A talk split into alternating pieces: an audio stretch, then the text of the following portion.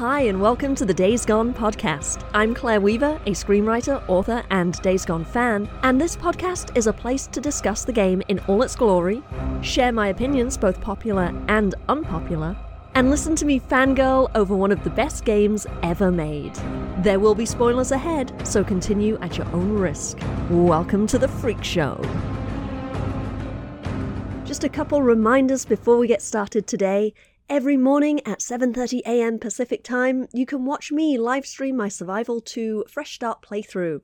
I take on hordes, talk shit about rippers, and lay waste to ambush camps all before I've had my morning cup of coffee. You can find me on my YouTube channel, just search for Days Gone Podcast. And on Tuesdays, I join Spornicus Rex on his YouTube channel for a collaborative live stream playthrough of Days Gone.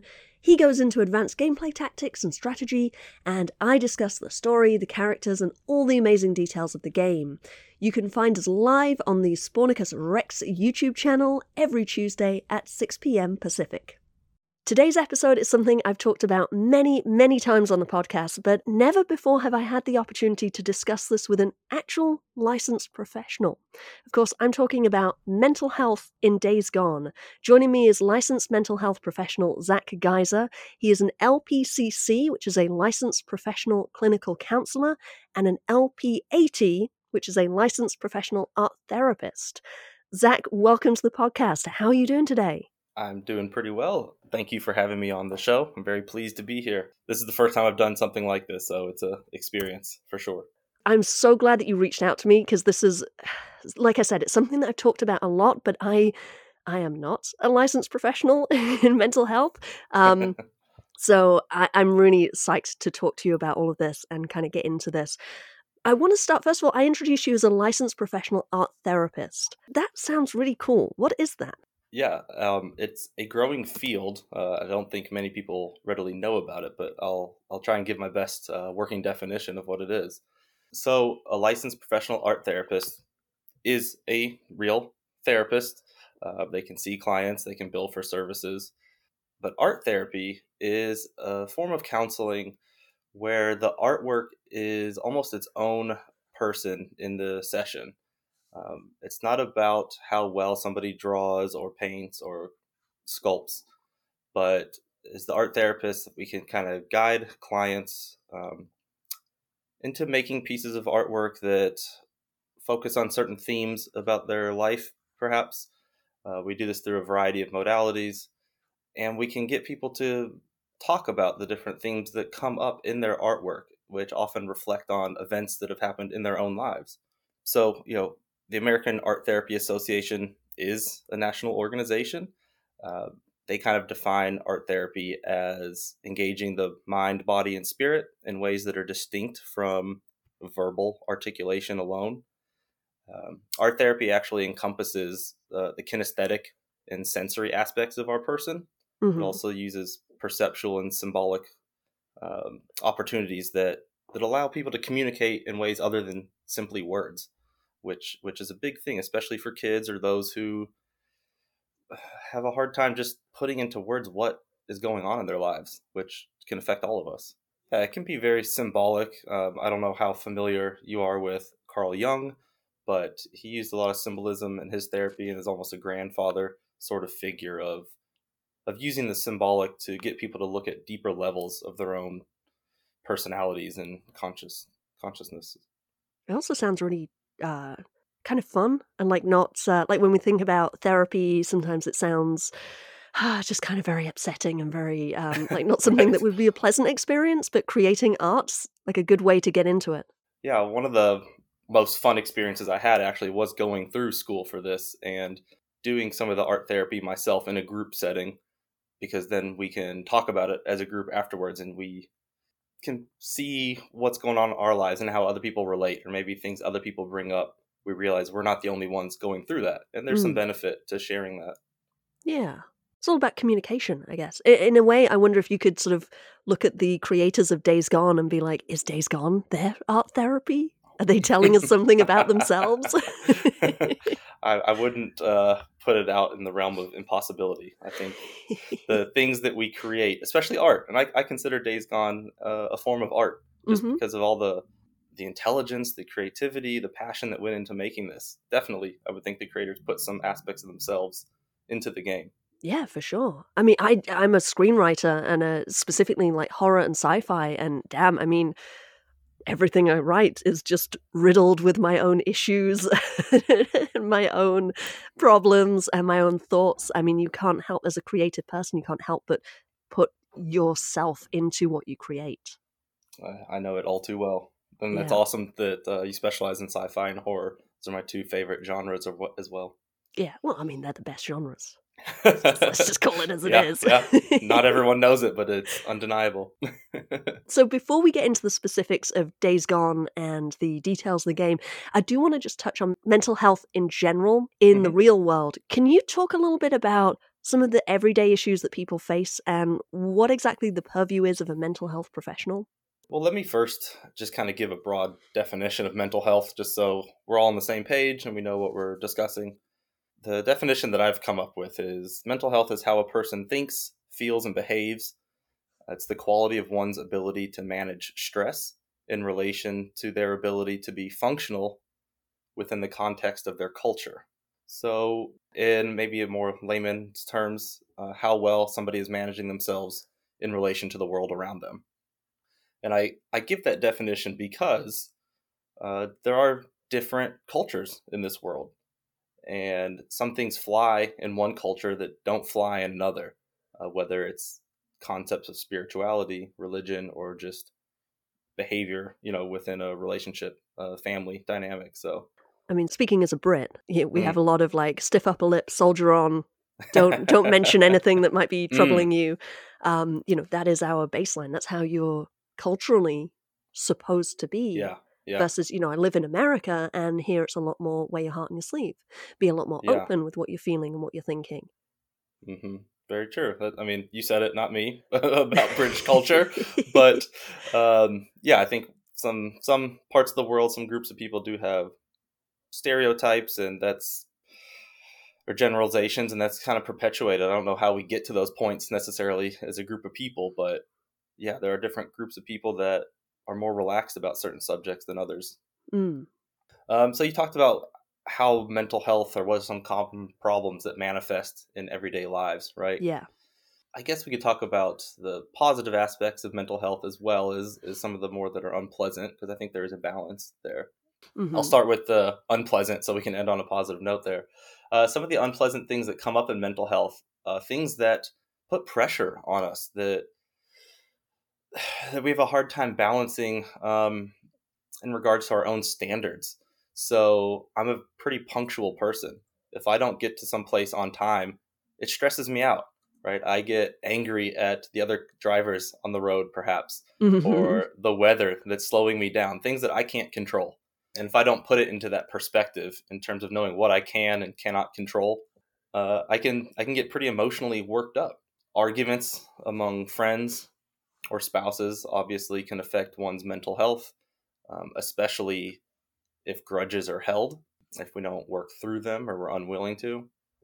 You know, mental health obviously spans from the very little to the more serious topics um, loss of loved ones, uh, major changes in one's lifestyle, um, having to move, relocate. Can be a good thing if a parent has to relocate for a job opportunity. Alas, we know it disrupts uh, the children's kind of foundations and some of their friendships that are very important at a young age. Um, yeah, I mean, there's an endless list, right, where of the human experience there in terms of what causes stress in people's lives. Yeah, but there are things that improve our mental health as well, and like I said, uh, positive, healthy friendships, uh, people that validate us, that help us feel accepted for who we are, flaws and all. That's a big aspect. Um, having hope for the future, for things improving, knowing or believing that there are some things within our control that we can make a difference in our lives and in our society or the world at large. Um, mm-hmm. Finding purpose and meaning in one's life on a more broad sense uh, is almost necessary. I, I think it is an integral part of having good quality mental health. Yeah, I find it really interesting how people in general, just the idea of, of our species, how social we are, and how influenced we are by our connections to other people. I mean, you talk about a lot of the stresses and a lot of the uh, positive things to get from interactions with other people. So whether it's mm-hmm. like you have an argument with someone or someone validates you in some way and makes you feel good about who you are, and it's like we're all from a psychological standpoint, we're all very dependent on other people and the world around us and how that affects our internal stability. It's fascinating. Claire, Claire, I'll say that's that's a really insightful comment, and I I don't think I planned on bringing it up till the end, but you hit the nail on the head that it's my personal experience um, in my own life and with working with hundreds of, of people is that it comes down to relationships. Mm. Uh, relationships either on an individual level, uh, our relationship with groups like our whole family, right? There could be many people, uh, generations as well, uh, relationships between ourselves and our neighbors, our community, uh, you know, other people of a similar nationality, right? You can expand it mm-hmm. into different rings, but yeah, uh, that that I think has the largest influence on our mental health is our relationships and the quality. Yeah. Do I get a gold star for that? I, I will give you a gold star and a free therapy session, but you sound like you have your head screwed on straight already. So. I sound like I have all the answers. I mm-hmm. actually don't.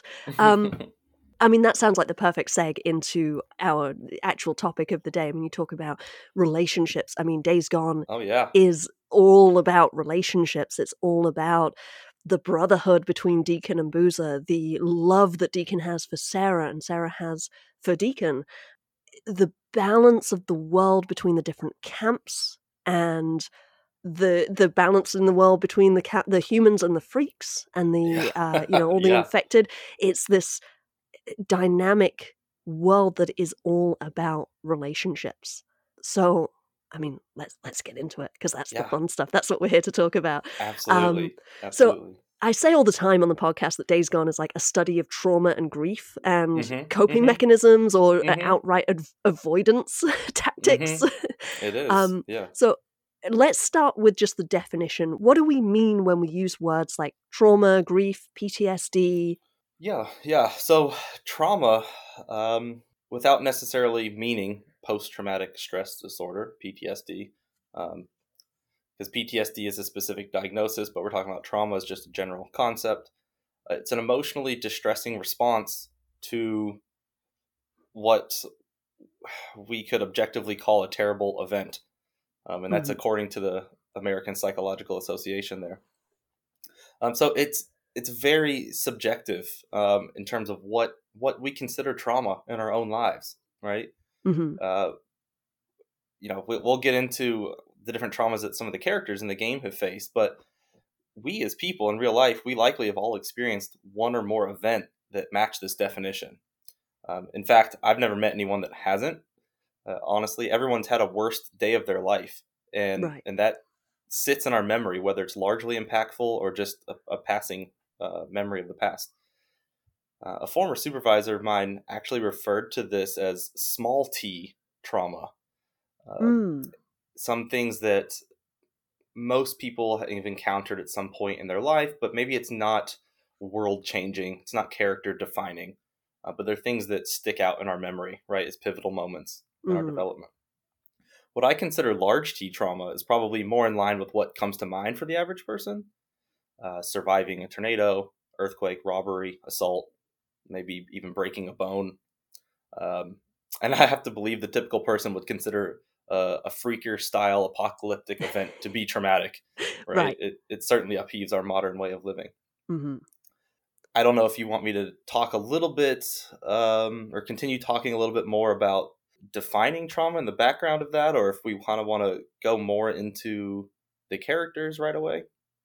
I mean, yeah, we can get into it. My next question was really going to be talking about the world. I mean, you, you bring up the okay. idea that, that most people would consider a freaker apocalypse or whatever we're calling it, a post society world as being big T trauma. Um, yeah. The world of our characters is just on a good day for them, really highly stressful. Um, and this is, you know, if you're living in a camp and it's not being attacked by marauders or hmm freaks or, you know, internal conflict or anything like that, even on a good day, you you've lived for 2 years in this extremely stressful environment. How, what does that do to a person? I mean, that's just ongoing, continual, low level stress of where's food going to come from? When are you Yeah, allowed to rest? When can yeah, who can you trust? When can you let your guard down? It's, it's crazy to think about just existing on a normal day in something like that. right. I mean, when I've played through the game, um, that was one of my first, you know, coming from this background, that was one of the first thoughts I had, the things I noticed. I was like, how are these people dealing with this? Like, how would I deal with this if I was in this situation? You know, my thoughts, I don't know. Other other professionals might have a different opinion, of course. But the issues they face are much more simple than what we deal with right now. Hmm. Um, like you said, it's where do I get food? How do I survive? Where do I get gas for my vehicle? Um, very basic kind of concepts. I mean, of course, they do deal with relationships between the different camps and all the drama that stems from that, but I feel like that's almost like sprinkles on top. That's not absolutely necessary for their survival. Right. But I would think the the wear and tear of just the daily grind of having to go out hunting and watching your back or having to trust this person that you only met maybe a few days ago to watch your back that Mm. could be very unnerving i think a lot of people would be on edge it, it activates um, a different part of our brain i'll just say than maybe the part that you and i are firing up right now by having civil discourse and discussing something that we enjoy hmm uh, it plays up the nervous system. It's going to be on high alert, right? It's playing on that the the mammalian part of the brain where it's all about survival um, and keeping your emotions in check. I think that's why people end up joining some of the camps that maybe they're not the most comfortable with, hmm but it's a safe haven. And that's much more easier to put up with Copeland's crap than have to worry about where you're going to eat your next meal or if you're going to survive the night. And also thinking about joining someone like Copeland's camp. I mean, Tucker's camp is a, a different animal because it's basically a slave camp. Um, but someone like Copeland's camp, it's only really probably, I would imagine, Copeland that's the nut job. You're going to join and you're going to very quickly find people that are like, oh, yeah, we know Copeland's full of shit, Second Amendment and all of that. It's like, "Ugh, whatever. We just smile and nod. And, Right. you know, you find camaraderie, I think, even in circumstances like that, because you, you just, you naturally are going to join other people who, or, or you're going to find other people that think the same way. And even if there's like one standout nut job, everyone else is almost going to bond better because you can bond together over laughing at Copeland. Absolutely. Um, that's one of the things too in, in this game or in this if this event style event were to happen in, in our world, um, of course it would stress people out and, and deconstruct many people's lives. But I do think if we have a common enemy, people can look past other differences and kind of unite over a common cause. Yeah. Uh, and that that would be a big thing, a big positive, big plus to keep people from killing each other entirely, right? Yeah, yeah. I mean, it goes back to what we are saying about the psychology of just the human mind, how we naturally need to belong with other people. We need to connect. That inner world is influenced by who we're around. And yeah, I think it's just a, like you say, it's a natural um, state that we would find ourselves in, that we would band together. And it's just, it's kind of what humans do best. Yeah, actually, um, as a species or an organism, um, evolutionarily speaking, that's how we became top of the food chain.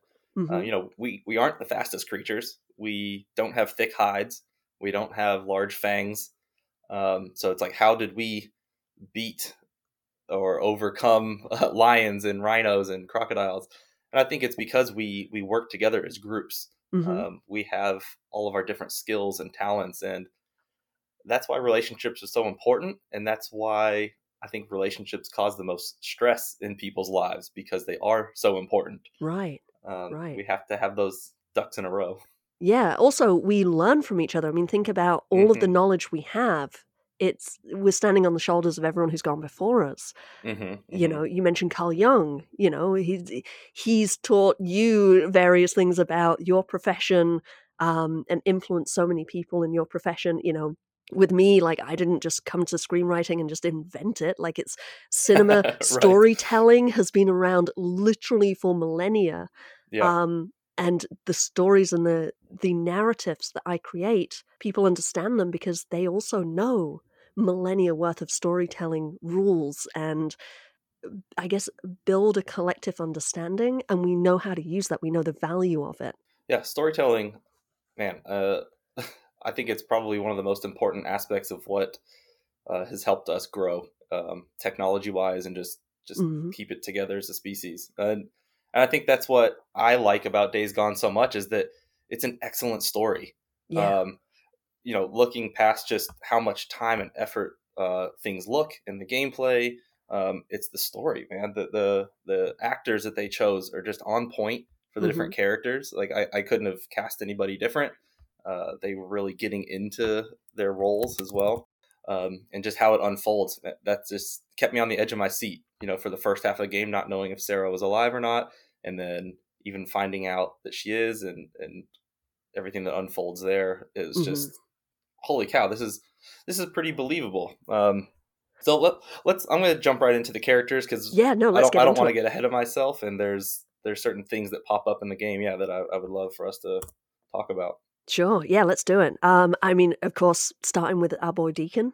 Yeah, absolutely. Um, so I know in one of your previous podcasts, it might have been the one actually right before this. Uh, it was mentioned that there are signs of trauma or PTSD that show up in Deacon's uh, mannerisms or the things that he says. hmm Uh, the first thing that popped into my head is, you know, right in the beginning of the game when you're going through that tunnel with Boozer, Mm. he has an impulsive aggression and a lack of regard for his safety. Um, Yeah. he's very focused on his wife. Obviously, we know after playing through the game, uh, he doesn't admit that, so he like represses that feeling of loss and sadness, and it comes out in something that's probably much safer for him, which is anger and violence. hmm Um, yeah, we see him grieving over the death of his wife by visiting her tombstone. At least at that point, we're not sure if she's alive or not. But that's his way of dealing and coping with that. Is you know, well, if she was alive, she could hear what I'm saying, and if she's not here now, I'm going to say it anyway, in the hope that maybe she can hear it in the afterlife, and it at least gets that pressure out of his head. Uh, he's able to voice his thoughts and kind of untangle that that knot of emotion that he has going on. Right. I have a question. Doesn't he kind of indicate that he regrets like selling people to the work camps at some point, or there's a backstory there? Yes. Yeah. So it, it's it's kind of hard to pick up on. It took me like two or three playthroughs to really kind of get Deacon's redemption arc because it hmm it almost um the story is so apparently about him finding Sarah, and yet his redemption. He actually is. I've described it before as being he's one step away from the abyss. He is about Mm-hmm. to he's he's kind of lost his humanity. And Mhm. he's been selling people to the work camp, to Tucker's camp. And he got kicked out of Lost Lake for it. And uh, and he's still, I mean, he goes and gets Lisa for Tuck. She says to him, There's a teenage girl, go get her. And he's like, Okay.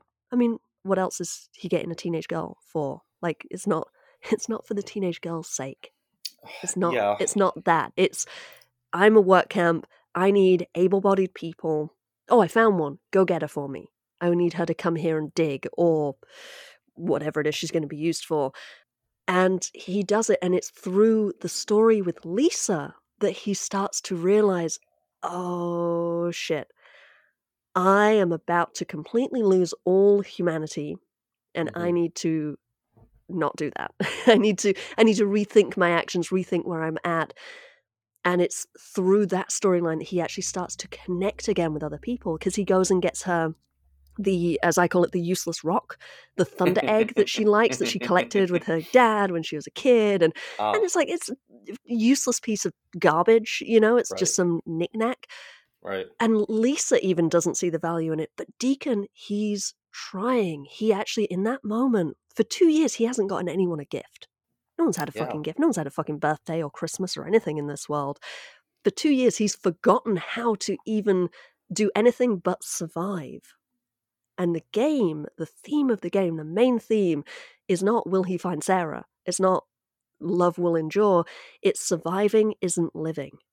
Mhm. That's the Mhm. difference. And that's what he realizes in that moment. Maybe not consciously, but he Mhm. he's like, oh, this isn't about what does she need to survive? It's what does she need or what can I provide her that will maybe make her life a little better?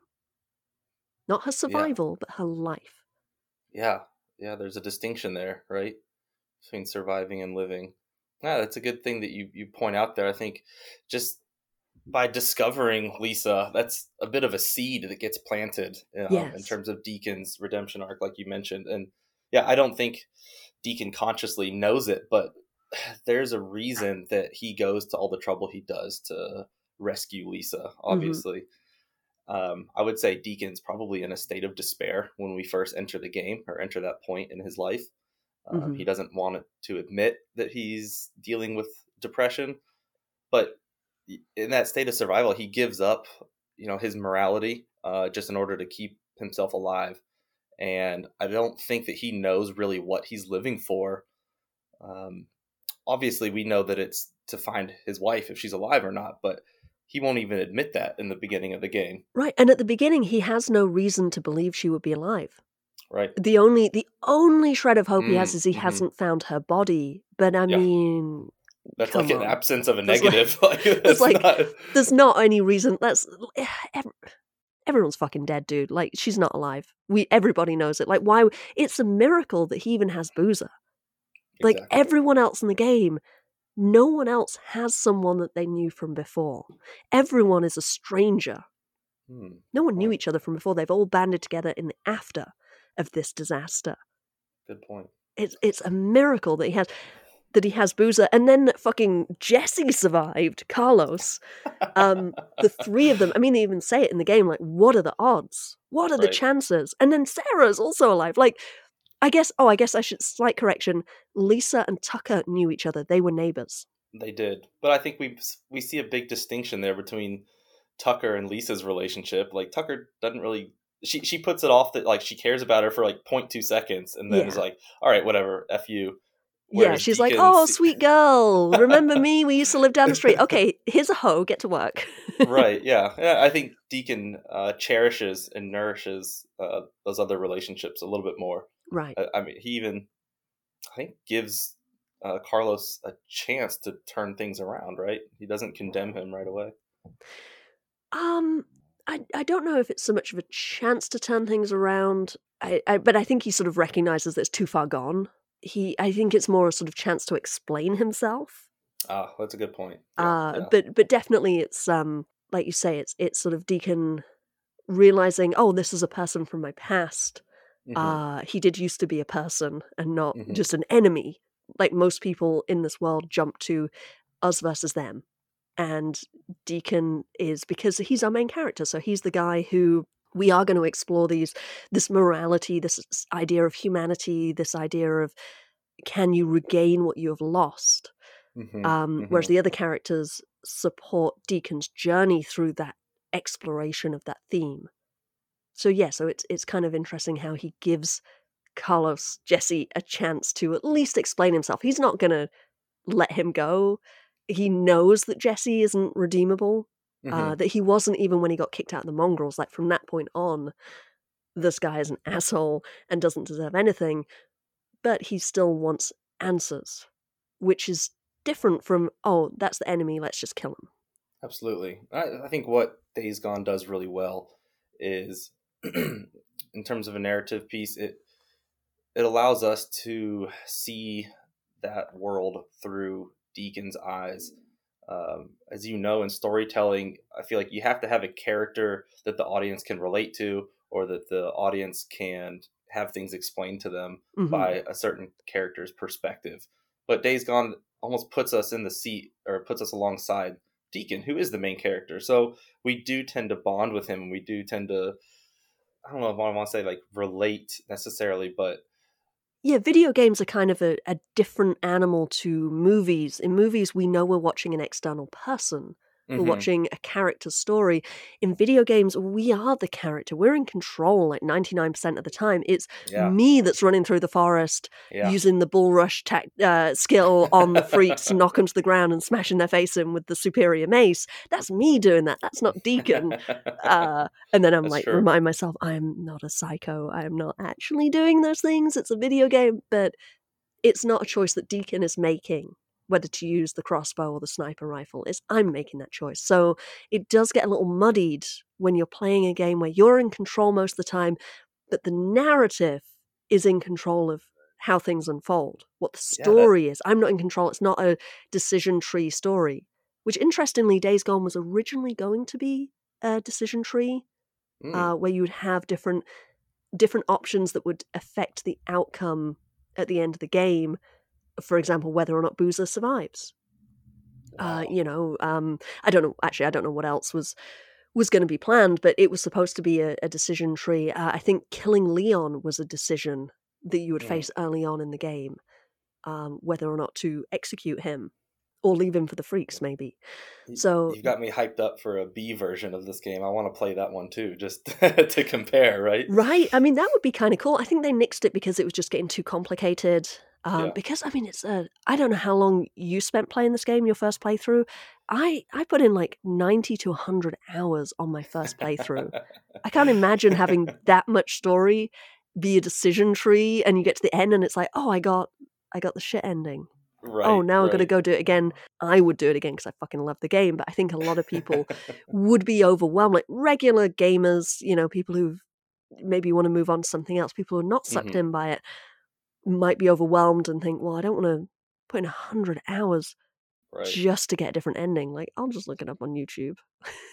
Absolutely. Yeah, I think I spent about between 60 and 70 hours um, on my first playthrough there. Um, I tried to do all the side quests and stuff too, but I, I guess maybe I just tried to fast travel a little too much. I didn't want to appreciate the scenery maybe as much as it deserves. But yeah, I mean, the story does grab you, and it does. uh, You get to a certain point, probably about halfway through, and it's like I felt just compelled every day. I was like, I have to know what happens. I have to know. Right. Is he going to find Sarah? Right. Once he finds Sarah, are they going to fix their relationship? What's what is going to happen? How is this going to unfold? What is going to happen with the Colonel and the militia and Lost Lake? Are we going to save Lost Lake?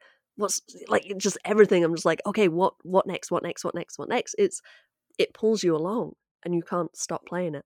yeah, one of the things you brought up is that video games are a modality that do blur those lines between I'm playing the game versus the characters making these decisions. hmm I think that's what draws us in too. And I think that does say a lot about the appeal of the game. I think that's the hook, right? As we're playing the character 99% of the time, but when we have these narrative cutscenes, um, we see the character having their own dialogue and choices. But there is that connection that we have with the characters because we've been controlling them for, Right. for X number of hours. Um, but I think in terms of player base, how emotionally and mentally we get tied to the characters, I think that has a large part of it as well. Um, I think we we feel what the characters feel if we're hmm taking the game seriously. Yeah, empathy. Um, absolutely, absolutely, it's empathy, and whether people know that that's what's going on, there's definitely been games that I've played and beaten, and just just felt so heavy afterward, or felt so taxed Yeah. emotionally. And, and Days Gone, thankfully, I think it does end on a good note. Kind of has that happy upswing in the Mhm. last act. Um, but I'm, I'm grateful for that because it helped me feel like an actual hero. It helped me remind me Oh. that I was playing a, a game, right? Yeah, yeah, it's definitely a victory. And it's a sure. victory not just for Deacon finding Sarah and defeating the militia, um, killing Skizzo. It is it's a victory for Deacon's redemption. Yeah. We know it's a deserved win. He's not because right at the beginning he's he's selling people to a slave camp and he he's almost I mean he's a drifter. It's like is he a is he a marauder? I mean, is he basically one step away from living in an ambush camp? Apart from the fact that he just doesn't want to be around people. But like him and Boozer could very easily slip and be bad guys. They're not they're, they're not really good guys. Deacon's not really a good guy at the beginning. no, he's an anti hero. And I think it's a he's a drifter, a vigilante, if you want to label him that. But we see that that redemption arc, we see that change Mhm. um, in his mannerisms, and I think that does have a lot to do with his own mental health. I think the fact that he finds his wife and they can make things work, like he's golden at that point, right? Like Right. as long as he, him and Sarah and Boozer are good, uh, I don't know if there's anything else that could really touch him. I don't think he is going to stress out about much else. Yeah. Well, let's. You mentioned Sarah and Boozer. Let's get into to their points of view and where Yeah. they're at. So I guess well, Boozer seems to be this the second introduced character. We'll touch on him first before we get to Sarah. But obviously, Boozer, as we find out, is dealing with the loss of his wife. Mhm. Um, he and I think that took place before yes. the Yeah. That was shit. before everything collapsed. hmm We see him dealing with it through alcohol. I mean, that's where he gets his name from, right? Right. um, he masks his feelings by numbing them, and he even puts himself in life-threatening situations, similar to Deacon.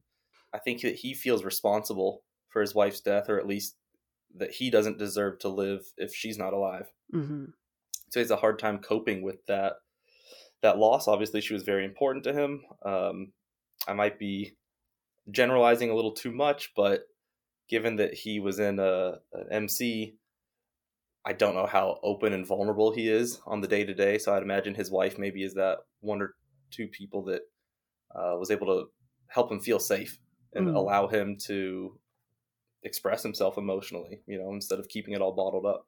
Yeah. He definitely seems like the guy who uh, puts on a front.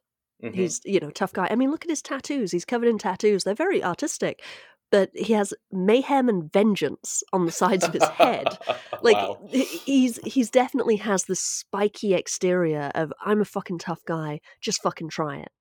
But he, when you see him with Deacon, they're brothers. He's he's almost not soft in like a in a bad way, but like No. he has a friendship there and a um, a brotherhood with with Deke. And you know he uses humor. He's a very humorous Mhm. guy. He is very in touch with his emotions and very in touch with Deacon's emotions. But there's that pride and there's that oh I need to be masculine so I can't talk about it. Yeah, when he's with Deacon and, and Sarah and the puppy, hmm Oh yeah. I would see we see the more well rounded side of, of Boozman that, like you said, he puts on that spiky exterior, which I would say it's a role that he Mm. plays very intentionally. But l- let me ask you, what do you why do you think he puts on such a tough exterior? What do you think that what purpose does that serve for him? Um, I mean, I think it's just his place in the world, the way he, uh, again, the way he survives. I mean, he's the enforcer for the MC, so like that's his job is to be Mhm. the tough guy. Um, and I think it's probably I get the impression, it- and I mean, this is just pure projection. I don't know. This isn't said in the game, but he seems like someone who that's just always been the way he's learned from his experiences that he will come out on top if he is the tough guy Yep. That Yeah. you know if he shows emotions oh it's not going to he's not going to get what he wants or it's not going to go well the best course of action is to hide your emotions and to be a tough guy and that's how you survive Yeah, uh, I, I think it's okay to project a little bit. Like I said, uh, people um, tend to fall into sometimes similar categories in terms of our behaviors, right? hmm Uh, we're not always as unique as we would like to think we are, but right yeah, I would imagine there's a hurt or scared little boy inside a boozer somewhere that he has to protect with his big muscles and tattoos and Mm. his role as an enforcer. Like that's scary. Just the word itself, you're like, oh my god, don't mess with that guy. yeah yeah i mean the first impression when you first see him it's like oh geez i wouldn't want to be on the wrong side of that guy Sure. because he's big, he's intimidating, he's tattooed, his you know his clothes, he's got all the patches and everything, and it's like, ooh, yeah, scary man. But then you get to know him in the game, and it's like, oh, he's a really cool dude. I mean, I Mhm. think most people who play the game really fucking love Boozer. I've asked a lot of people like who their favorite character is, and they all say Boozer, or a lot of people say Boozer. Um, and it's my first impression was that he was it was all front and I Uh-huh. didn't I didn't see beyond it a little bit. My first playthrough, shame on me, shame on me for not seeing it. Um, but now I see it and I'm like, oh yeah, he's a he's a really fucking cool dude. I would love to sit down and have a beer with him, um, or just hang out with him, or just you know be friends with him, have the relationship that Sarah has with him. Like he's a a real brother kind of Mhm. figure, but he comes across He presents himself as a tough motherfucker that you don't want to mess with. And he does that on purpose. Absolutely. And I have to comment, you know, because I know the game when it was released did not get the most favorable reviews, and I could see where he would appear to be a one-dimensional character right off the bat. But right.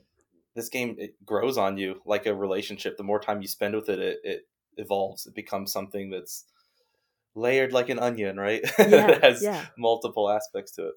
Uh, uh, for example, I mean, Boozer's whole thing with eh, with the burn on his arm, and at the beginning, it's Uh-huh. like, "Oh, it's fine. I just need a couple days. I'll be fine. I'll be fine. It, it's okay. I don't need any of that lavender salve. Like, I'm I'm fine." He He can't hides it. hurt. Yeah, yeah. He can't admit weakness and Mhm. pain, hmm and then that, but that as a story, like that. Okay, sure. If you just take that scene, or that you know, you play it for like five hours, and you get to that bit, and you're like, "Oh, this guy is so like one dimensional." But the whole point of the story is that it's setting up a potential to lose himself hmm in and, and be lost by the world, uh, and and lose himself in his own insecurities and his own like not allow himself to be saved. When you get to Lost Lake and he has his arm amputated and he's at the farm and you have that one mission where you have to go talk to him and it's literally he doesn't even want to talk to you Yeah. and everyone is like a lot of people play that and they're like what the fuck is this bullshit mission where you just go talk to him and he's like yeah whatever and that's it mission done? Like what the fuck? But that's the point of the story is boozer is losing himself. He becomes suicidal. He gets drunk and goes wandering out in the shit you know and and yeah. there's the screamer is introduced and you get chased by the horde. Like he is actively trying to kill himself or at least allow himself to be murdered by the world Yeah, I would definitely say there's a suicidal intention there, but I don't. I think he has too much pride to actively take his own life. right um, yeah it's by like an i easier means. yeah I, I will put myself in the most danger possible so that the world will kill me Yep. Yeah. And, uh, what what brings him to that point? Well, we know, like I said, he he lost his wife. Um, he and Deacon still wear their colors, so there's still an identity that they're holding Mhm. on to. They still have that brotherhood. Um, it, remind me, does does he get into this suicidal mind state after he's lost his arm?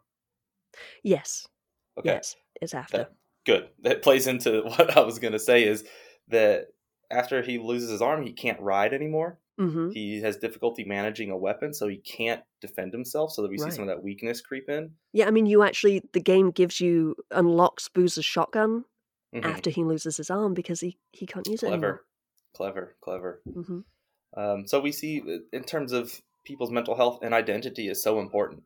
We need to know why. Maybe not have all the answers, but we need to know why we're here and what purpose we serve. How am I useful?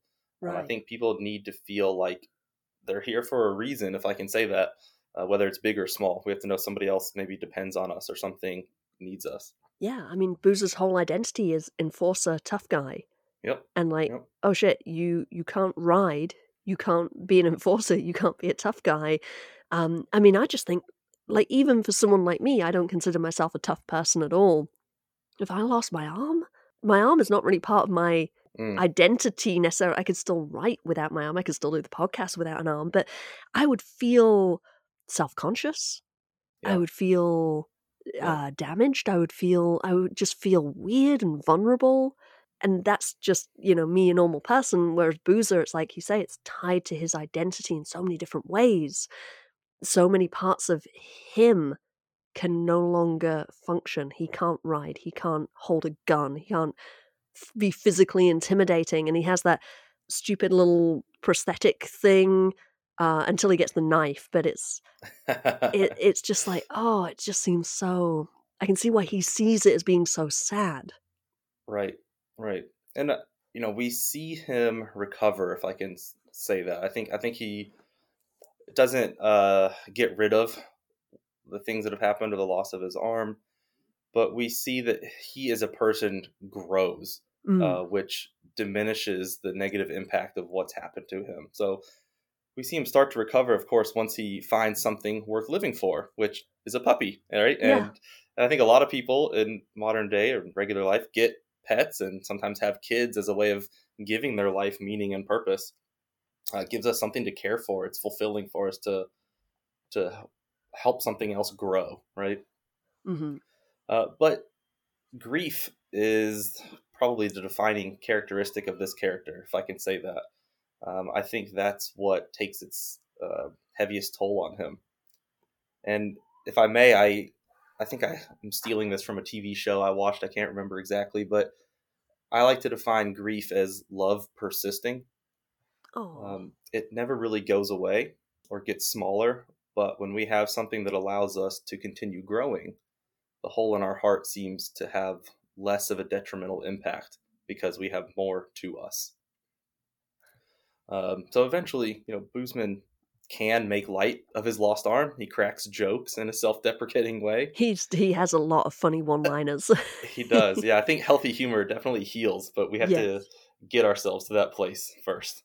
That's all we have time for this week. We will break down the rest of the characters and our own chances of survival in a Days Gone world in part 2 next week. Okay, a couple things before we wrap up. You can support the Days Gone podcast via buymeacoffee.com slash daysgonepod, where you can throw a little money in the tip jar if you're feeling generous. That really helps me with the overhead costs of running the show. And I want to say a big thank you to Basics of Pain for buying me coffee this week. You are a fucking rock star, and I appreciate the support so very much. You can also support the podcast by simply leaving a review on Spotify or whatever app you listen to us on. Also, subscribe and give us a thumbs up on YouTube. That helps the algorithm do its thing so more people can find the show. You can email me your thoughts, comments, opinions, and counter arguments at daysgonepod at gmail.com. You can also find me moderating the Days Gone subreddit. Thanks for listening. Weaver out.